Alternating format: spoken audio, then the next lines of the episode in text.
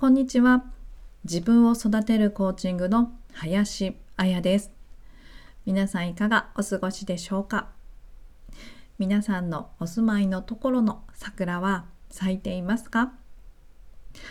今日のテーマは考え込んでしまうとき気持ちを切り替える3つの方法今日は自分と向き合うと苦しく感じる時もあってそんな時に今の思考から切り替える方法について。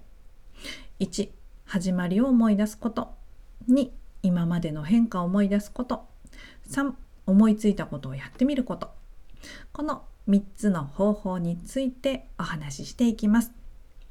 この方法は目の前に現れた悩み事に対して考え込んでしまう時や私なんてと自信を失ってしまった時にもお役に立ちます。1始まりを思い出すこと。始まりとは行動のきっかけです。自分が変わりたいと行動しているからこそ悩み事課題が現れます。一歩踏み出しここまで進んできたからこそ自己評価が見直されもっと自分にはできる。自分に可能性を感じているからです。もう一度自分が変わりたいって一歩踏み出した時の気持ちを思い出します。悩み事を考えれば考えるほどに視野が狭くなっていくことを感じたことはありませんか？考える回数を重ねるごとに悩み事の重要度が高くなっていきます。そうすると本当に必要な情報が心理的盲点になってしまいます。この心理的盲点を外すために行動のきっかけを思い出します。そうすると考えている視野を広げぐるぐると悩んでしまう思考を切り替え新しい行動へとつなげることができます。2つ目今までの変化を思い出すことこれまでにもいろんな悩み事を乗り越えてきました。なぜ今行き詰まりを感じたり元の自分に戻ってしまったって感じているのかというと理想通りに変化を実感できたことがあったからその時と今を比べているわけです今までの悩み事を乗り越えて変化したことについてどんな風に変化したでしょうか？どんな気持ちを味わってきたでしょうか？その変化を書き出してあの時に感じた嬉しさとか喜びをもう一度思い出していきます。ネガティブの感情をポジティブの感情に切り替えて不安をバネに変えていきます。そして3つ目思いついたことをやってみる。新しくアイディアを思い浮かぶ。創造性を開花させるために一度考えて考えることをやめてみて感じるままに行動してみます。どんな小さなことでも問題解決に意味がないんじゃないかって思うようなことでも今思いついているということは自分には必要だって感じているからです。やりたいと思っているなら行動することも軽く進んでいけます。そして行動できたことが自己信頼を生みます。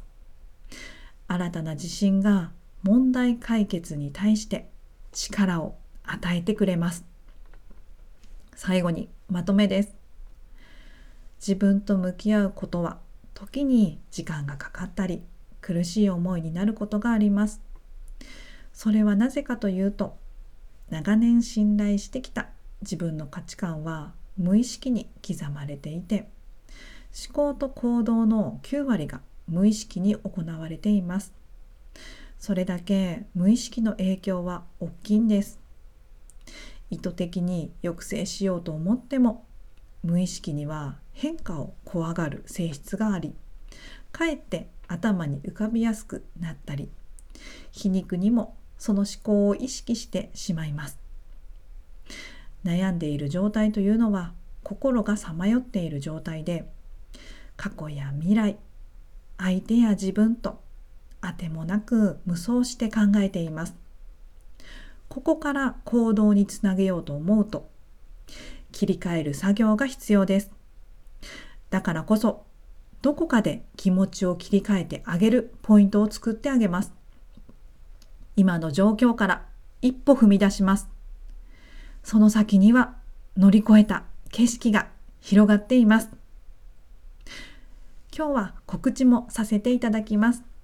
4月よりグループコーチングを開講します。9週間の継続コーチングプログラム。こちらをグループセッションにて受講することができます。募集期間は4月7日金曜日までです。この9週間のプログラムは全16本のワークがあります。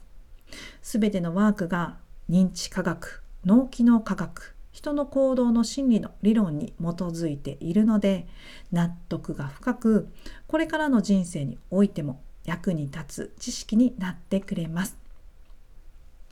気になる方やってみたいわと思われる方は私のインスタグラムにある URL からプロフィール欄にある URL から LINE のお友達になってください。もしくはダイレクトメールでのメッセージでも構いません。質問やお問い合わせもどうぞお気軽に送ってください。私が直接お返事させていただきます。それでは今日はこの辺りで終わっていきます。今日も自分らしい一日です。